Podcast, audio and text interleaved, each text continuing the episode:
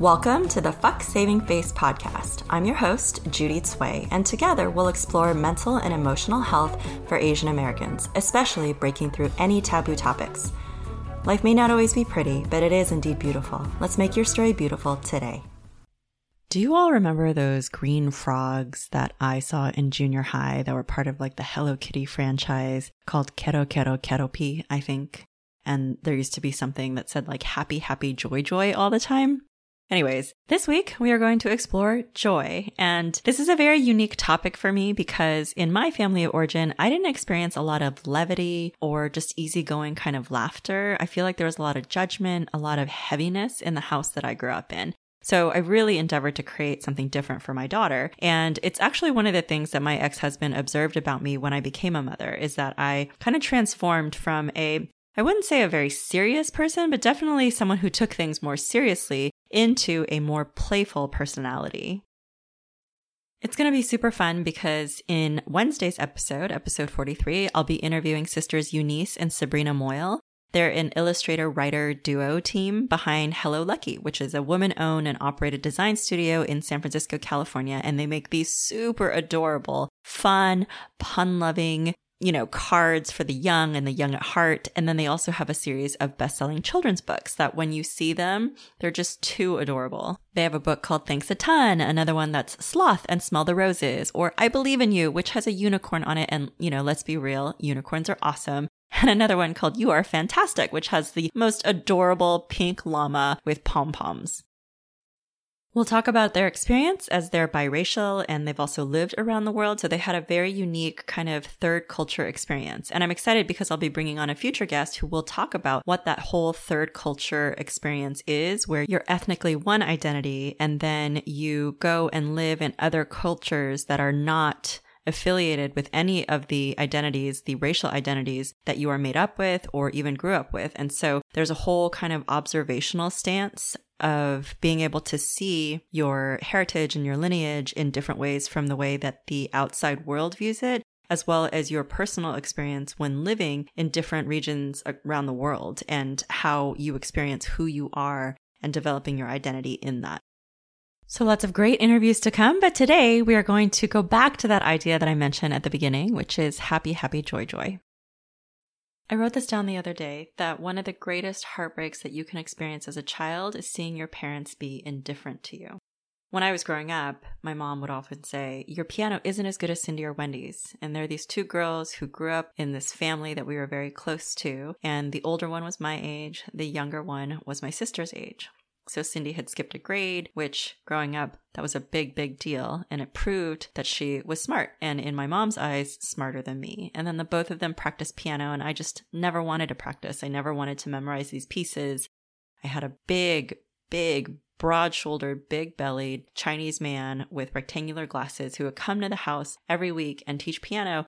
And I think it was very clear to him too that I just didn't want to be there. One time when I had a fever and I was actually sick, my mother forced me to still sit at the piano bench and do this lesson. Never mind that I was probably spreading germs all over the place. Cindy and Wendy would do piano recitals, and we never did. I definitely never did because I don't think I was even close to being on par with anything that anybody else would want to hear. My mom was the Chinese school speech teacher, and she forced me to participate. We'd have to memorize these ancient Chinese poems in Mandarin, complete with hand gestures, where I'd have to look up to the side and follow the direction of my fingertips or look down and away. I had no idea what I was saying about 85% of the time. My mother coached winners. There were these twin girls with these adorable bowl cut hair with bangs, and they'd win every single award, every competition that we'd ever go to. But my mouth felt like it was filled with marbles. It could not grasp my mother tongue. We had to do these competitions either as a group or on our own. She put me up there on that stage, and when we were in a group, I stood in the back and was always half a second off from everyone else because I couldn't memorize the lines at home, the stanzas, and so I'd use these other students' cues to keep up with them. I especially could not learn when my mother was yelling at me, Why can't you get this? 你那么笨. You're so stupid.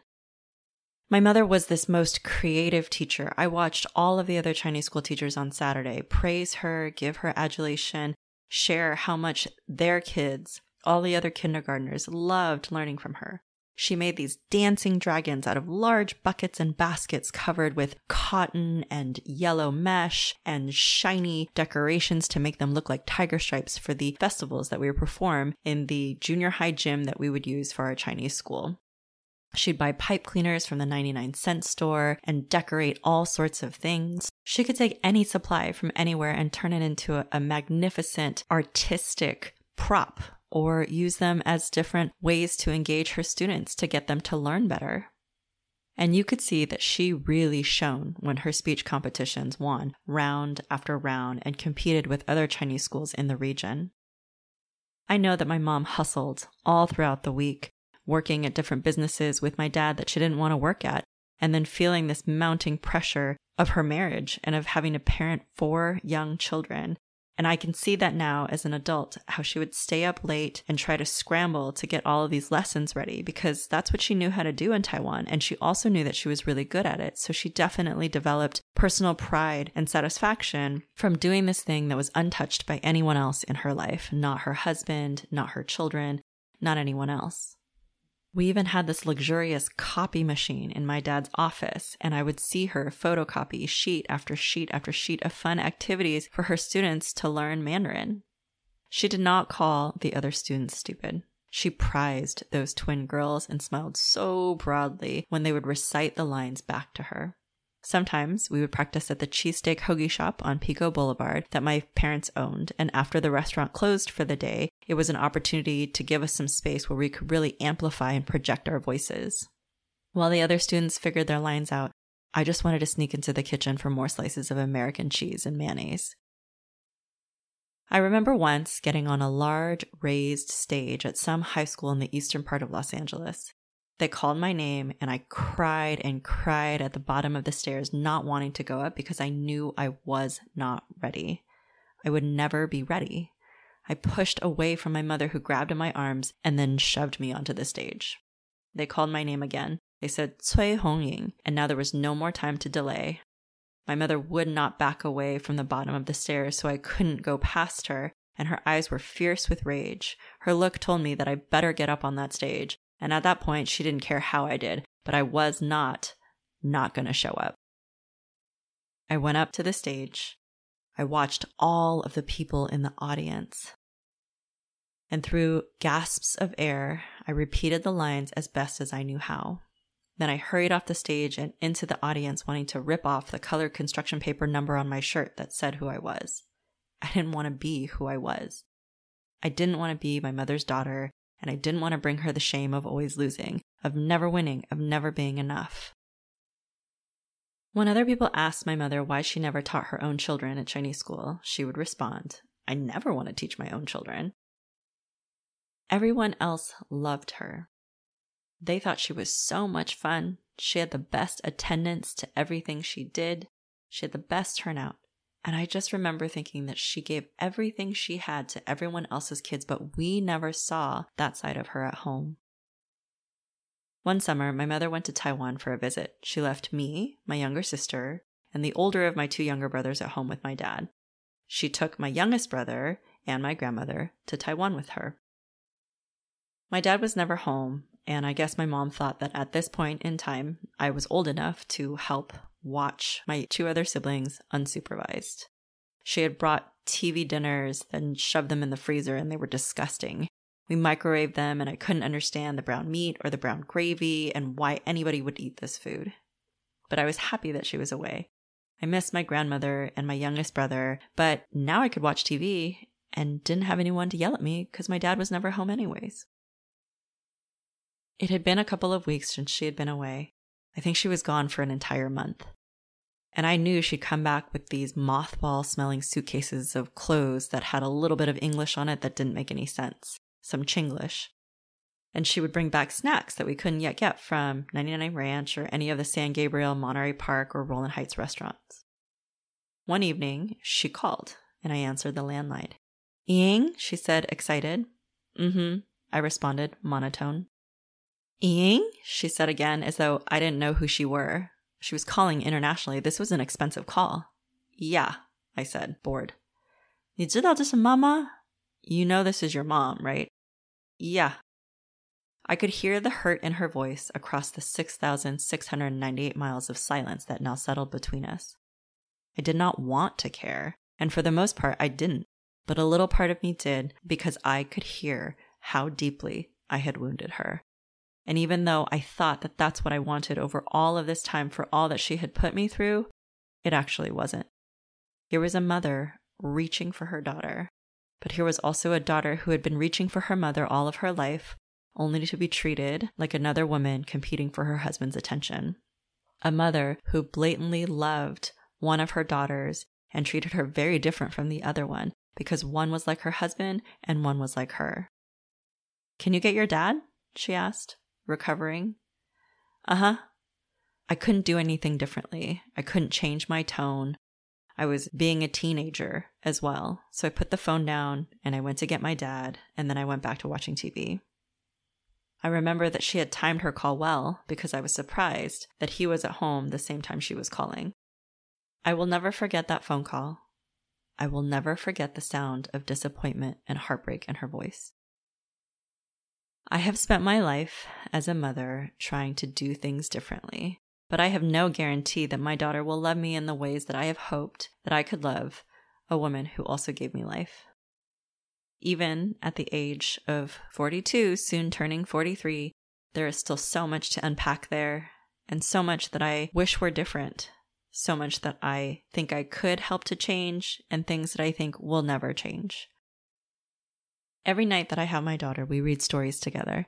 We've gone through so many Nancy Drew books. They made a whole second generation of these stories for younger kids. And Nancy Drew was my life in junior high. I went to the library and borrowed as many of these books as I could. I love the mystery. I love reading Harriet the Spy. I love getting stickers from the librarian for reading. I used to take my three younger siblings, the youngest two boys in their stroller, up this big hill on Overland Avenue, walking from my house to the library at the corner off the 10 freeway. I would take my siblings to get books and then we play at the park. I was 12. I did this alone. Once, we got to attend the summer camp at this same park, and I could not have been happier at being able to throw water balloons, at learning what a slip and slide was, at getting one of those monochrome t shirts to delineate which group of the summer camp I was a part of.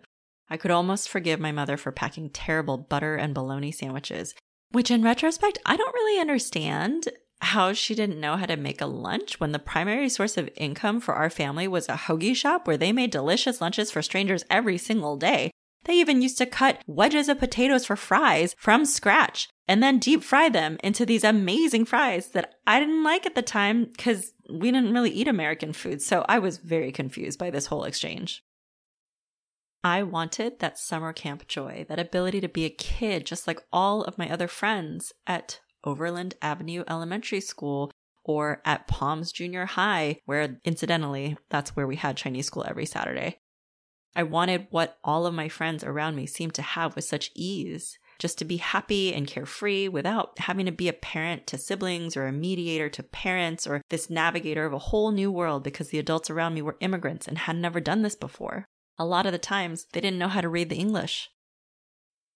It's now summer here in California, and my daughter's just graduated from kindergarten. She's a little nervous to start first grade, and we have this crew of parents who surf together, who've all had children later in life, and all of our kids happen to be the same age. So we schedule get togethers, we play at the beach, we do dinners, we play in cul de sacs. We've done water balloon fights and t shirt tie dyeing and driven to go camping. The kids will even skate on a skate ramp. These are the simple, basic things I want for my daughter to have her summers filled with so much joy. I want her to be able to have a childhood, to be a kid, to know what that freedom to simply be is like before any of the other stressors of life start to mount, and then we have responsibilities. I want her to have a mother who knows that this mother loves her and champions her and is never indifferent.